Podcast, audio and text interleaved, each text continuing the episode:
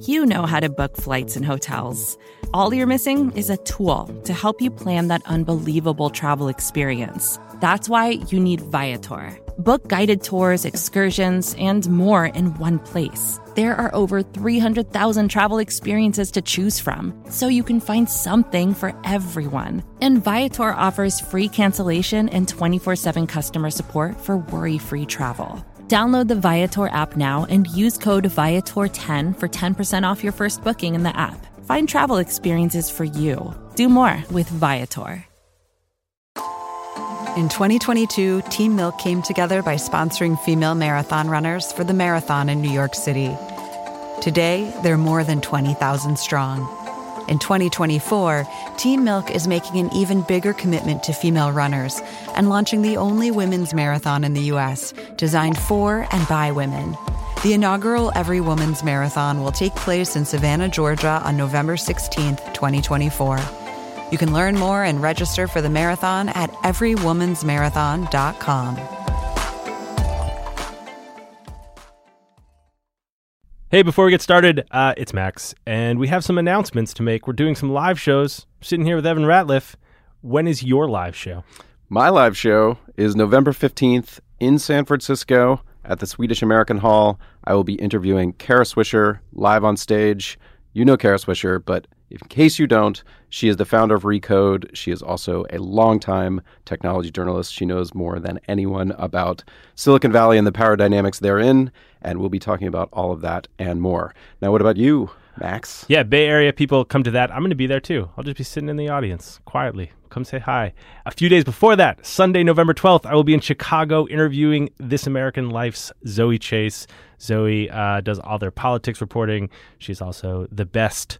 The show is part of this thing called The Fest, which is being done by the Third Coast Audio Festival. 3 o'clock, The Hideout. Tickets for both the Chicago and San Francisco live shows are in the show notes. And I'm going to do one that's even better than both of those, though I have not booked the guest, and I don't know where it will be. It'll probably be in New York sometime in the winter. So to review, yes. Chicago, Sunday, November 12th, San Francisco, Wednesday, November 15th, New York, TBD. Yeah, but TBD. But going to be the best one. But also, the best. Yeah. But go to those ones so you'll know what quality really is when I deliver it. Here's the show. Hello and welcome to the Longform Podcast. I am Evan Ratliff. From Atavist, I'm joined by Max Linsky, Aaron Lammer. Wow. Some different cadence there. Trying to bring you guys in. I feel like you guys, Aaron said my name wrong last week. Yeah. Now I'm Max Linsky. Still at it. Who's on the show this week? This week I talked to Sarah Ellison. She is the special correspondent for Vanity Fair.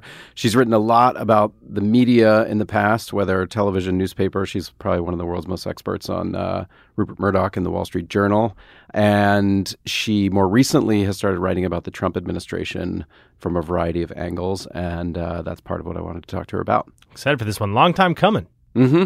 Yeah, we've been trying to make it happen for a while. We've got to get Graydon Carter on the show before. I'm just going to put out an open call there. We're trying to get Graydon Carter to come on the show before or in the midst of his retirement from Vanity Fair. So. Have any of your open calls ever resulted in a guest being on the show? That's a good question. I do say come on the show a lot, but I very rarely follow up on it. Probably, odds are that at least once it's worked, but... Maybe we can send us an email if you have been charting my saying, come on the show, on the show.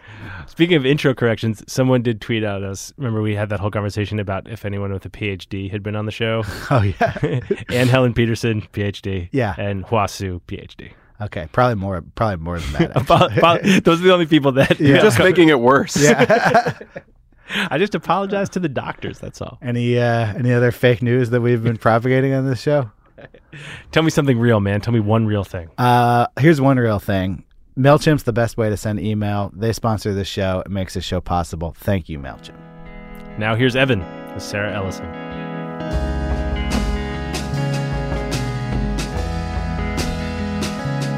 Sarah Ellison, welcome to the Longform Podcast. Thanks for having me. Thank you for coming. There's so much to talk about because I think you are really in the news cycle in terms of what you report on, different aspects of what you report on. And I kind of wanted to start by talking about how you exist in that news cycle writing for a monthly magazine, because that to me is an area of deep fascination, how you manage that. So first we should say, what's your official title? Staff writer? I'm a special correspondent. Special correspondent. Fair. Yeah, I've just upgraded from something else, so I'm now special, which feels really, really exciting. And part of the reason why they did that is that I actually have agreed to not just write for the monthly magazine. I'm now contributing to a digital site that we have that produces a lot more stuff, a lot more frequently. The Hive. The Hive. I've seen a lot of pieces up there. And the idea there is just this is a kind of time where we often have bits of news or things that we know that can come out or should be able to come out more immediately than what exists on a monthly news cycle. And when you say you're like super fascinated by that, I was going to say that it's like a super anxiety producing thing to try to have something that you're going to write about that is true today and will also be true in 6 weeks. What is that? And I think that there's a real art to it, and I can't pretend to have totally figured it out, but there's also a real benefit to it, I think. Oh, well, I want to hear about that. I think I was closer to saying that would make me insane is really what I meant by fascinated. Because let's take, for example, you recently had this story about Jared Kushner and Ivanka Trump. Right. And I could imagine that, first of all, it was in the magazine. Mm-hmm. Obviously, it appears online as well. Mm-hmm. That there's constantly a concern that in between that closing time and when it comes out, the first problem is that everything could change or something major could change. So I was trying to go back and look at it and see, do you write around that problem somehow? Or do you just kind of go with what you have and then just cross your fingers? I mean, in that case, Steve Bannon was very much on the ropes. Mm-hmm. Steve Bannon was sort of constantly on the ropes ever since he's been, as have been a number of different people in that administration. And the last time I'd really done a deep dive into the West Wing was for our April issue, and it was just about the West Wing dynamic. And so I was very familiar with how much one day someone's up, the next day someone's down, it's like a circular firing squad, everyone's blaming somebody else for what's going wrong.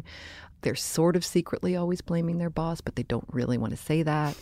And so what we do, just to answer your question really specifically, is you know that certain things are going to change. In that particular instance, you know that Steve Bannon and Jared Kushner have been kind of rivals and frenemies at their best moments for a long time. And that dynamic exists, and you kind of know that maybe Bannon is going to be out by the time the story actually gets into the magazine. Mm-hmm. I don't think that was the case with this, but we definitely realized that that was a possibility and sort of opened up a few kind of, open-ended questions about his future. Mm-hmm. And in some ways it's like, oh, that might change in a minute, but that's also been true sort of forever. So there's a real, when I talk about the benefit, it's sort of everyone who's covering anything about this president has his or her head on a swivel. You're like, oh my God, Jeff Sessions is going to be fired.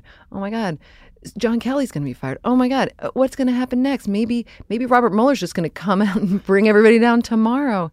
We've been saying that for a really long time. On a given day, there might be one thing that's kind of new, but when you settle back down, you realize that there are some deep truths that kind of stick with you the whole time. Well, the sort of second part of it to me is that there's obviously a challenge of finding sources in any of these stories and getting people to talk. Mm. And we had Maggie Haberman in, and she sort of talked about her methodology and how that all works. But I would assume that part of the reason that people are willing to talk to you is that they want something out there. Like they want their story out there. I mean, in fact, that was a theme of that April story. That everyone's out in the press trying to set up their brand. Yep. And so then does it impede that transaction's I don't know if it's the right word, but that motivation, the fact that you might say to them, okay, I'm trying to tell this story in a deeper way. Mm-hmm. What you tell me is not necessarily going to show up on the internet tomorrow. Yeah, sometimes that can be a real benefit. And sometimes, again, that's the advantage of having a website where you decide, okay, this needs to come out now because it's going to come out now in one of 5 other publications if we don't do it right away. There is a real transactional nature. Obviously, any journalist would be kidding themselves if they think that, well, they're just talking to me because I'm such a great shrink or that they love me. So there is a kind of source management quality to writing where you're sort of, people want something out, they want to weigh in on something, it's a thing of the moment, and you can do that quickly. I think that there is also a real benefit to telling somebody, like, I'm not going to be in that scrum. I'm not going to do these short hit pieces. What I'm interested in is like the 30,000-foot view. It was whatever gets people sort of talking. It depends. You have to kind of know your source in a certain way and what their motivations are. Mm-hmm. And obviously they have lots of reasons to talk because they're talking a lot in this particular White House. It does seem like it. But I still wondered, seeing you on Twitter, you're not huge Twitter person. And, you know, looking at Vanity Fair, like, you're not taking a position of sort of newspaper-like objectivity. Like, right. I feel that it's safe for me to say, correct me if I'm wrong, that you have serious, serious problems with Donald Trump, our president, that you voice both in stories mm-hmm. and, I mean, obviously, like Graydon Carter. Graydon has sort of set the tone. So these people who are insiders in that world, the Trump world, mm-hmm. Whether in the administration or, you know, fans or supporters of the administration, they would know that about you. So how do you still get them to talk to you? Well, I don't actually really know the answer to that question, but I think it is that I give people their say. I let people get their perspective across, even if they're going to be things in the story that they're not going to like. And Donald Trump's, I mean, the other thing that I've said to people on the phone is they say, well, you know, Graydon Carter really has a problem with Donald Trump. I'm like, well, Donald Trump really has a problem with the media. So your boss has trashed me more than mine has trashed you. So let's just kind of put that on the table and say, let's try to do this job together. I have some questions. Why don't you tell me the answers? Mm-hmm. I also think that people want to distance themselves in some ways from, you know, this government is smaller because they haven't filled all the positions, or lots of positions are still open. But there are plenty of people to blame for things going wrong. And I think that one of the things that motivates people a little bit is to say, it's not my fault that this happened, it's somebody else's. That's the less elevated way of thinking about it. And I think that otherwise people want to tell their stories. I mean, some people don't, but this administration, if nothing else, is interested in what the media has to say about it. You know, they want to weigh in. They want to make sure they're not getting unfairly depicted.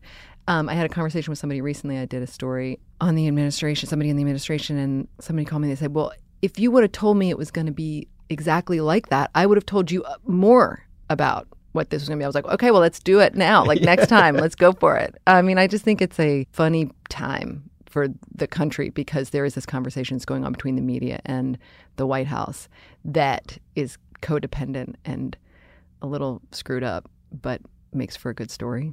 Well, we've started talking a lot about Trump and your coverage of the Trump administration here, partly because every conversation goes there anyway, so why not just start there? But you've also, I wouldn't say that in the past for Vanity Fair, even before that, you were strictly speaking a political reporter. No. So you've covered media a lot. Yep. And really gotten deep inside media stories. What has made you want to focus and do these stories? Well, you're right that I, for a long time, have written about the media. And, you know, one of the big stories that I covered is Rupert Murdoch, mm-hmm. who has always been a kind of blend of media and politics, always had his own kind of political views and opinions and attempts to influence politicians in other countries. And he's tried to do it here, but he's found his person in Donald Trump. So that was definitely my kind of perspective, and I started to dip into some more kind of national security and political reporting when WikiLeaks started. Right, did a big Julian Assange piece. And that started in 2010 when I was writing about the Guardian newspaper, which is involved in the State Department cables, and so was the New York Times. But this is such a media-driven presidency and such a media-driven group of people that, you know, particularly Donald Trump has, you know, a great interest in what the media thinks of him. So does Ivanka Trump. And so the way that they present themselves and the people who knew them, I mean, these are not people who political reporters really knew that well. Mm-hmm. I mean, one of Maggie's great strengths is that she was a tabloid reporter, mm-hmm. and so she's known Trump for a long time. Right. And a lot of the people who were in the daily grind of White House reporting did start out in the tabloid world. I mean, I remember the first story that I sort of started to write specifically about Trump was this notion that specifically Jared Kushner had talked to people about what would it look like if you were going to launch a media organization that addressed people directly and went around even what Fox News, I mean, the line was, we've identified something in the campaign that even Fox News hasn't identified. Which was like true. Trump TV. That was the whole Trump TV thing. sort of almost predicated on if he lost, his real gambit was he really wanted to set up this media company. Yeah, I mean, and I think that it was a situation where there was this recognition that they had tapped into, you know, his rallies and his sort of speeches had tapped into something that no one took seriously. And you didn't need to rely on these media figures to grant you any kind of credibility. You could just take it for yourself. And that was a kind of Kushner-driven exploratory bit of conversations. But I think that what's so funny about that is I think that, like, we are in Trump TV and he won. So it's kind of like a both are true.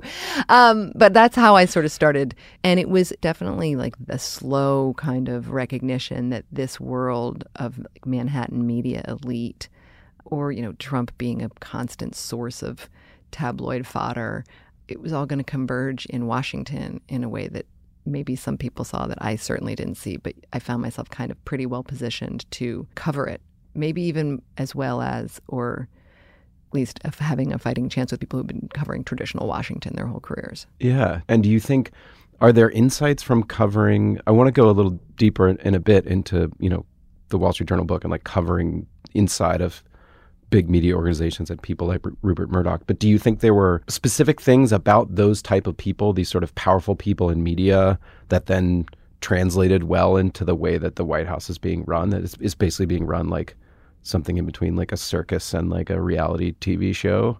I think it's just a group of people who are used to having their social circle be, and their quote unquote friends be, other slightly famous people.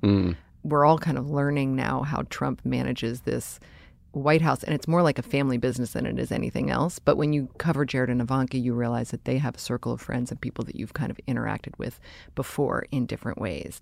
I've done reporting in London, and you realize, like, you just need to know six people because the rest of the country just like funnels through all of them because it's all sort of the same weird world at the top of certain silos.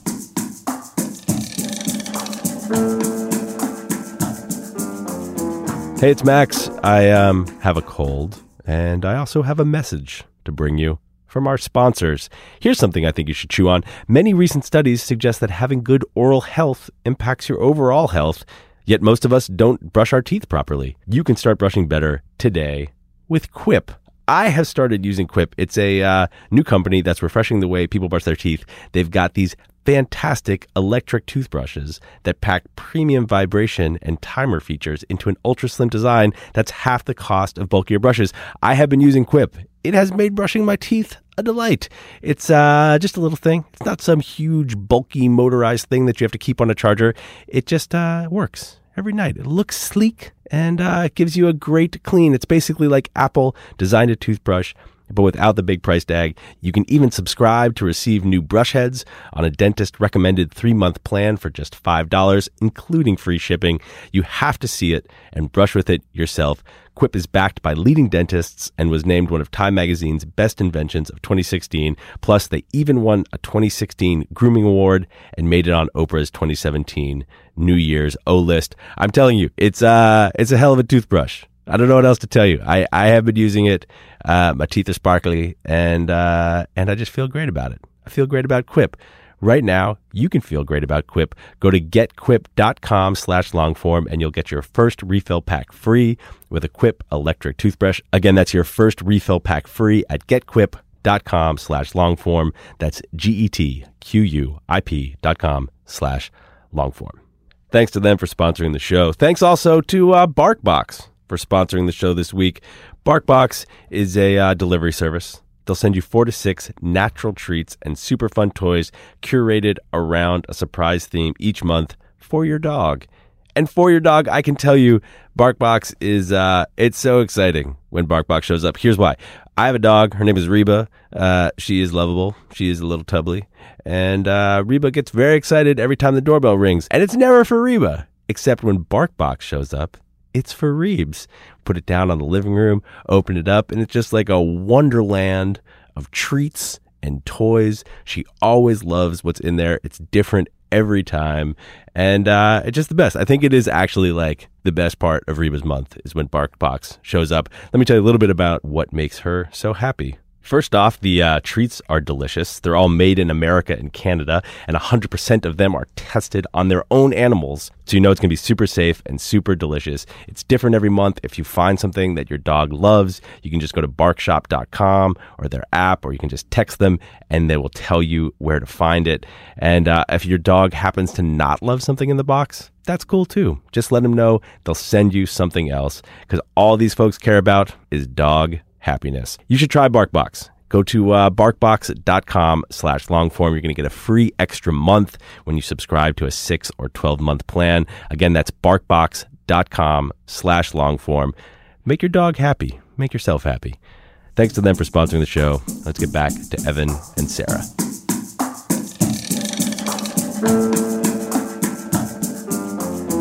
While we're on Trump, I want to talk about an adjacent issue, which is we're in the middle of the Weinstein revelations. We're not even in the middle of them. It's been a week so far. Yeah. Week, 2 weeks. Thursday was when the Times story came out, so it was a week before last. Wow.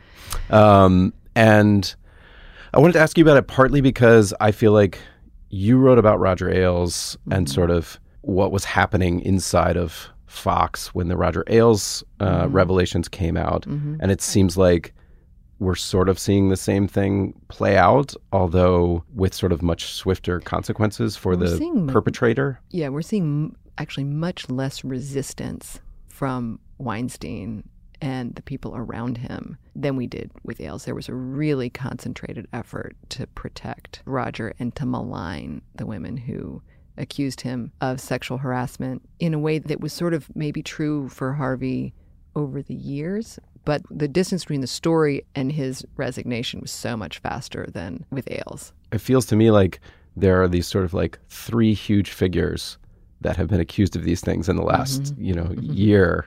And like one of them is president of the United States, and one of them was forced out but got a huge payment and then like passed away. And then all the vitriol can be directed at this one person. Right. Not undeserving. He's not undeserving of it. I mean, it's interesting because there are these three huge figures, as you pointed out. We're all in Harvey mode right now. And I think that this is the right moment to analyze what happened there and like try to figure out who were the enablers. What did the company put into the contract? What was Cy Vance doing when he didn't bring, press charges? What actually happened with that? Because that's how you learn about a specific situation, and you can draw a lot of conclusions about with the way people handle these things in general. But what struck me about the Harvey story is that everybody's now so woke about sexual harassment, and women are coming forward. Men are also voicing lots and lots of sympathy for these women. And like, if I had known, I would have stood up. But what you have, and what I remember very clearly from the Ailes thing, which is now just a year ago, that it's not just that women were getting blacklisted in the 90s for coming out and accusing somebody of sexual harassment. It's like they were getting blacklisted as of last year, coming out and accusing Roger Ailes of sexual harassment or Bill O'Reilly of sexual harassment. I should have added a fourth. Yeah, I mean, there's fourth to the Mount Rushmore of exactly. And I think that the thing that's interesting to me about Trump, and everybody sort of is now turning their gaze, like beginning to turn their gaze on like what's going to happen to Donald Trump. We know of women who came out during the campaign. Lots of women came out and talked about how he had groped them or sexually harassed them. He denied everything. Then there was the Billy Bush tape. It was just a very kind of mind-bending thing for not only women, but especially women, and then the entire country. But there are still people who are scared to come out with their stories about Donald Trump because they're terrified of the repercussions. That tells you something about how, we've come some way in this discussion, but there are an accused sexual harasser who's sitting in the White House. So let's talk about it a little bit from a reporting perspective, because you've covered a lot of powerful people, powerful men. And I'm curious do you have a sort of like people that you can't quite report out or that you've at least been aware of that are sort of floating around? I would say that there are people who somebody say, oh, yeah, he's such a dog, like in casual conversation. And what does that mean? Is it, I've done a little bit of reporting on this, on the Harvey what people knew and what people in Hollywood were saying. And some of them who worked with him said, we just thought it was that he was having lots of extramarital affairs. And we didn't think that it was this. We didn't think it was this kind of, predatory quid pro quo sort of behavior with young women who were trying to make it in Hollywood. And everybody kind of seems to agree that you can have an extramarital affair, and that's totally within the bounds of like human existence, unless you're a values voter or politician who's being a super hypocritical public figure. It's obviously worth figuring out what you really mean by dog, right? Like if it's something, is it just somebody who's sort of skeezy and that's not cool? Or if it's somebody who is in fact raping people, there's a big difference. So I don't feel like I've been restricted from reporting on anything. Mm-hmm. I think it's hard to get this kind of reporting. And obviously, you know, The New Yorker was working on this piece for 10 months and The Times for 4. I mean, you're obviously covering things that are oftentimes very big news. And I'm curious how much you ingest everything that's happening and sort of say either I can add to that or I'm not going to touch that one because everyone's, like you mentioned, doing reporting on Harvey Weinstein. Like there's an argument for saying like there's more to be had. I mean, there's obviously like more women to come forward. There's more details. There's more to learn from this. And then there's another approach to say, well, I don't want to cover this. This has already been covered as a sort of, as a reporter looking for scoops. And I'm wondering where you fall, not just on the Weinstein story, but that is an example of a sort of wider approach to when you know this stuff is being covered all over the place. I definitely fall more on the second half of that, which is that there are, I don't know how many hot takes on Harvey Weinstein out there right now where people are sort of commenting on the story. I think it's really important to know what happened and to kind of to sort of report it out. And to the extent that you want to weigh in on something like this, if you don't have anything to add, I don't think it's particularly useful. I tend to want to kind of zig when other people are zagging, and not because I just want to protect my own reporting, but because I think I can actually really add something. I think I'm a good enough reporter that I could break something on somebody else. There's no lack of stories.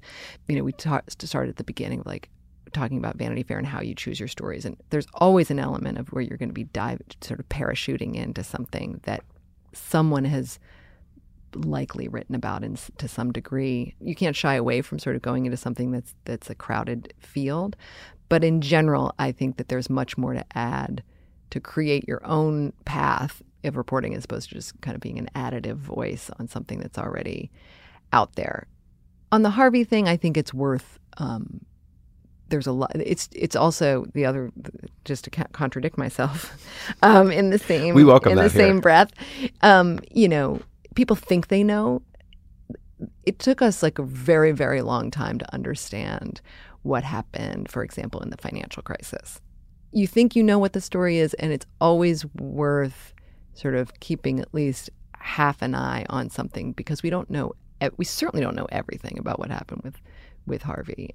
The other thing about the Weinstein thing is it feels like, not that it all shouldn't have been reported, but like once the New Yorker story came out, like he's so bad, it's so over the top that it's like you wonder if people can dismiss it as sort of like a crazy outlier as opposed to something exists along a spectrum. And in some ways it's important to recognize like the everydayness aspect of it, which I suppose requires like reporting that out. Yeah, I mean, I think that that's always a danger, and this is like a very broad reporting issue, and it came up in not to go like everywhere in terms of this discussion. But I did a piece probably 2 years ago on the Rolling Stone rape story, which came out of the University of Virginia, which is where I went to school.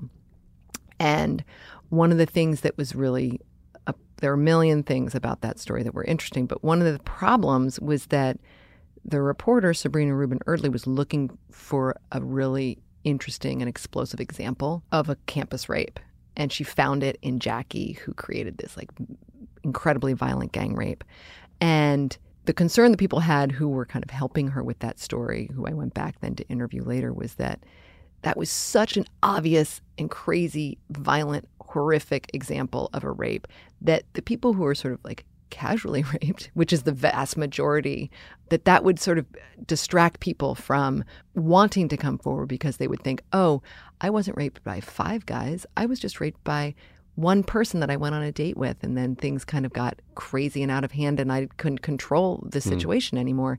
I think that there's an analogy that you can make or a parallel that you can draw with the Harvey thing is that women who have come forward after these initial stories came out to talk about Harvey, they feel like they need to preface it by saying, I know he's done way worse and I know that I'm not the worst example, but I'm just going to add my voice And I think that there is this real sense and a danger that if you have an egregious example, that it's a great journalistic example, but it's actually the reality is much more boring and still as damaging and should be paid attention to, but we're in this kind of attention economy where everybody's trying to get their voice out there. And so journalists are certainly complicit in that. You want to find a story that will resonate really broadly. Mm-hmm. Okay, so you've mentioned UVA. So let's go back a little bit and talk about how you developed these reporting skills. So I know that you started at Newsweek. I think you started at Newsweek? Yeah, I was a news assistant at Newsweek. So did you go straight from college to that? How did that come about? So I went to the University of Virginia and had decided I wanted to, I had a summer abroad in France, and I was from a small town in Pennsylvania, and I was just kind of blown away by how gorgeous it was. And it was just a spectacular, pretty obviously, Paris is not a bad place to go.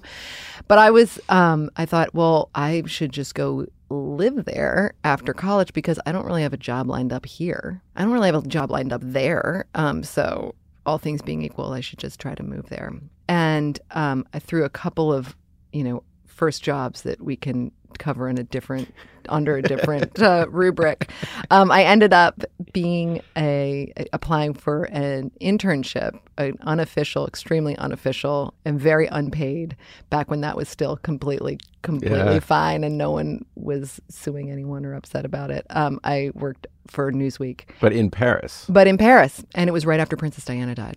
And so it was who you later wrote a Vanity Fair story about. Who I later wrote. It all comes together. Mm-hmm. Yeah, okay. I did later write a Vanity Fair story about her, but it was sort of a busy time in the Paris Bureau as those things go, because a lot of times those international, certainly the Paris Bureau is often like a lot of culture stories, and but this was like the white hot center of everybody's focus for a while was how did Princess Diana die. So that's how I got my start at Newsweek. And then I went to the Wall Street Journal after that. And what was your sort of beat at the Wall Street Journal before the media beat? Like what all kind of stuff did you cover? It was all different business beats. So when I was in London, I moved from Paris to London for the Journal and lived there. And that was, I covered sort of advertising, the advertising industry. I covered alcohol, booze companies. I covered tobacco companies. It's one of those weird papers where, like, you don't go to Poughkeepsie to cover City Hall. You go to the Wall Street Journal to cover consumer products and toothpaste. So I cut my teeth on one of my big, it was writing about advertising, but then it was also writing about Procter & Gamble for a long time, which I will tell you was like a really prestigious beat to have. Well, it's so funny because I partly wanted to ask because I was talking to Michael Barbaro for this podcast, and he covered Walmart. I remember. There's something about those kind of like traditional newspaper beats, it seems like, that really teach you like how to get inside something that sort of wants to let out news, but only in its specific way. Right. And you're trying to get around that. Like that. There's something about that training, maybe. Well, there's definitely something about, we used to talk about Procter & Gamble and also Walmart, that you were covering a country. Think of it as covering a country. Right. And there are different agencies and there are different departments, and it's definitely got, I don't know what, we never went so deep as to say, like, this person is really the Secretary of State. But there is an element to, you've got a lot of people who work there, and you could think about it in that way. And it is beneficial to sort of understand who would want to let some information out. There's certainly rivalries inside, and you can capitalize on those in some of the same ways. So this brings me to a moment that I'm so interested in, which is the moment when you were assigned by the Wall Street Journal to write about Rupert Murdoch's takeover of the Wall Street Journal. Right. What did that feel like? It felt like most things do when you're covering a newspaper beat at a newspaper, which is just like, this is the story that you have to cover, and you're going to have to put out a bunch of stories on it today, tomorrow, the next day. You better get sourced up on it and sort of figure it out. So there was some of it that was kind of normal. There was some of it that was very abnormal because we were reporting on our bosses. And luckily, I was young enough that I didn't really know how dangerous that was or care that much. It's like... it's probably a character flaw in some deep way, but there were also a lot of people who were supporting me. So, we had a lot of people. I was certainly not the only person covering, but I was the main newspaper beat reporter. And in 2006 and 2007, that was actually like a... That was a big deal. It was a kind of a... I'm not saying it was a big deal in terms of my job, but it was like there was a lot to cover. I'm saying it's a big deal. There were a lot of newspapers. There were still... People cared about that world. And it was definitely like the moment where everybody knew that things were not going to be great in the news business, but it was before the financial crisis. Mm-hmm. I mean, I just remember somebody who was also reporting on this said that we were just like the tip of the spear. Like the entire paper was behind our effort to report on what was going to happen, and partly because they wanted to know just as much as we did. I mean, it was the news consumers. In the most fun part about it is that I got to do as my job what everybody in that paper wanted to do all day long, which was gossip about what was going to happen. And it was hugely fun in a way. I mean, I just remember I didn't eat dinner before 9 o'clock or out of a Tupperware container for like 3 months while that deal was going on, because we were all just like constantly, it was really like the story of our lives at that point. I think it was in retrospect, a really fun time. You left and wrote a book about it. Yeah. And I mean, you may have sort of answered this question already, because it's really, you were reporting on your bosses more so than your colleagues. But I wondered how you were left with your colleagues in terms of reporting on the place where you had worked for 10 years. Right. It actually made me think of Gay Talese, who I think worked at the Times for 10 years and then wrote the book about it. So did you end up with the same relationships, or did that factor into it, or you weren't really reporting on those people? Well, I was not reporting on kind of the rank and file people, but there were definitely people who were ticked off that I was writing about what I was writing about. And it divided people a little bit in terms of there were people who are still dear friends of mine from that period, prior to that period and today, who were like work friends that I'm now are real friends. But there were people who I definitely fell out of touch with and who sort of didn't trust. There was a little bit of an element of being kind of like internal affairs after a certain point. Mm-hmm. Where I could sense that I would walk up to a conversation and people would be like, okay. Anyway, so there was that was uncomfortable, and certainly there were people in the editing ranks. I mean, I just ran into somebody who was a former Wall Street Journal editor last week, and he said, "Yeah, you were really hated at a certain point." And I was like, "Well, thanks for telling me that."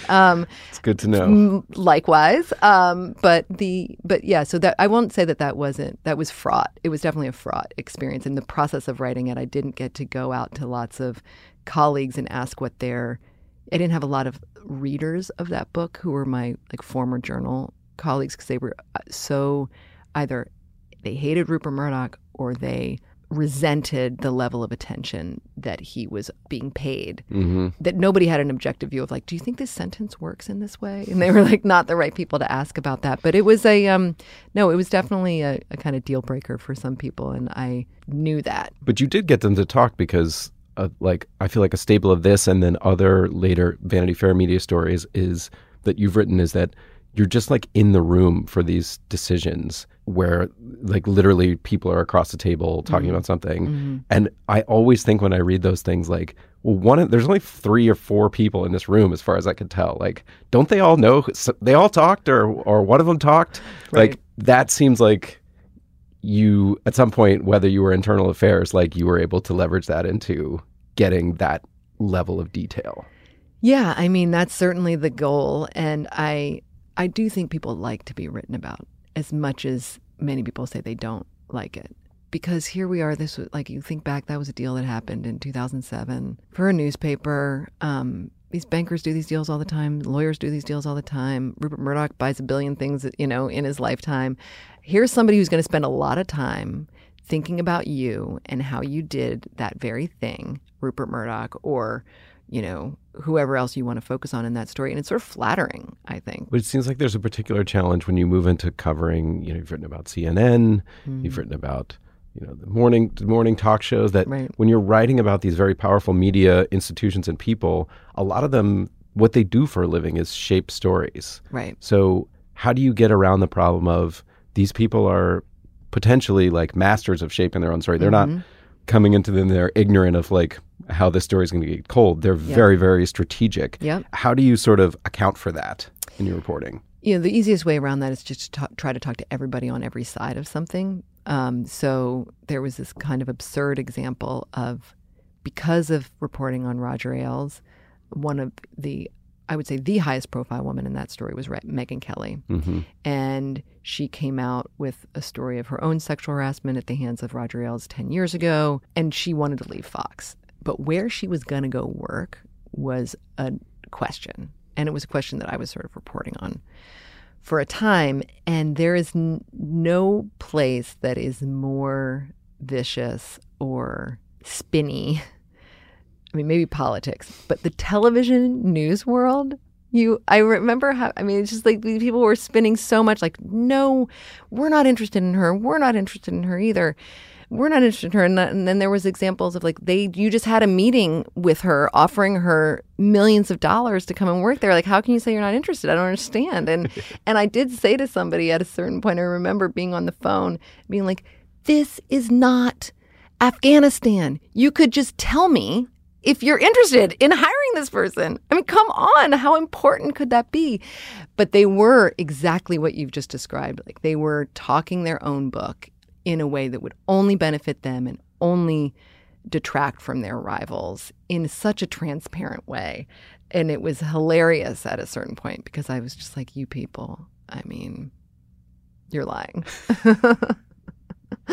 Do you feel like it's interesting to write these sort of big media stories? Like, you wrote a big story about what happened, what was going on at the Post before, you know, Bezos acquired it. Right. And Murdoch and the newspaper industry, right, and, you know, even like the New Republic and that sort of that sort of thing. So one question is, are those stories all sort of stories that are less interesting, the inside accounts of them? And then the second part of it is, like, you work at a magazine that's at the center of, like, we've had a lot of people on this podcast, you know, they're worried about magazines, and some people say magazines are in decline. Yeah, or, right. You also cover the media. So how do you experience that, I guess, is what I'm asking. Well, both my husband and I are journalists, so we feel like we've made a grave error in terms of, like, career prospects. I'm in the same boat. Oh, good. Well, we can all have share cat food under a bridge one day. But I think that certainly the institutions have shifted. So the story that I wrote on the New Republic, it was like the last moment that anybody was going to really care about what happened at the New Republic. And the only reason anybody cared was because there was a Silicon Valley guy who had tried to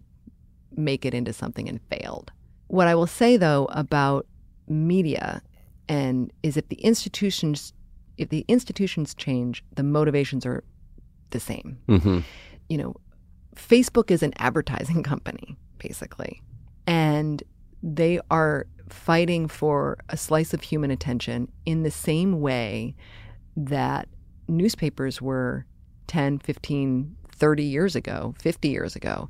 And it was the monopoly position of newspapers that gave them their power. And you can look at, you know, the technology is different, but the people and their motivations and the way that we think about them are the same. And so I would say that I think about Facebook as a media company. Certainly now, with all the attention that we're giving, what those companies, whether it's Facebook or Twitter, their role in the election, they're occupying much more of a position, much more of the same kind of position as of a media company than they are of a tech company. I mean, the technology operates in a certain way, and it's interesting to know how that happens.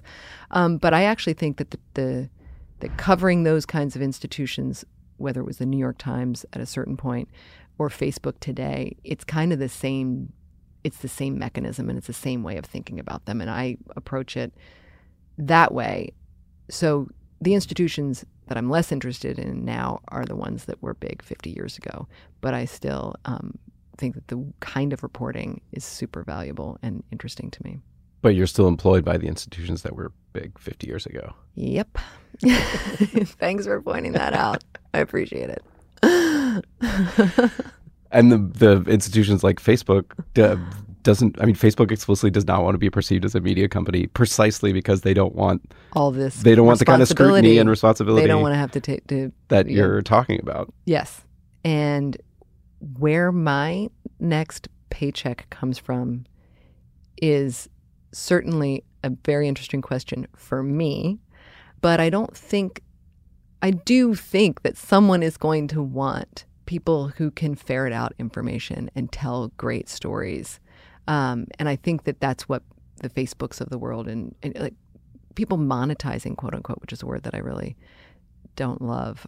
People monetizing people's attention is continually changing. But I am not reporting on what's happening at Vanity Fair or Condé Nast. I've done that once before at the Wall Street Journal. It was really fun to do it once. Wouldn't want to do it again. You're not going to leave Vanity Fair and write a book. Exactly. No, that is, I can definitively say. Sarah, thank you for coming on the podcast. Thank you for having me.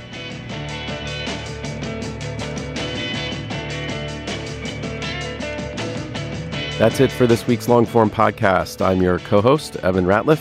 Thank you very much to Sarah Ellison for coming in this week. Thank you, as always, to my co-hosts, Max Linsky and Aaron Lammer, and our editor this week, Courtney Harrell, as well as our intern, Angela Velez. Thanks, as always, to our sponsors, MailChimp, Quip, and BarkBox. We will see you next week. Why do you run? Why does anyone? I always thought that runners loved running. And that's not the case. Most runners hate running, but they choose to do it.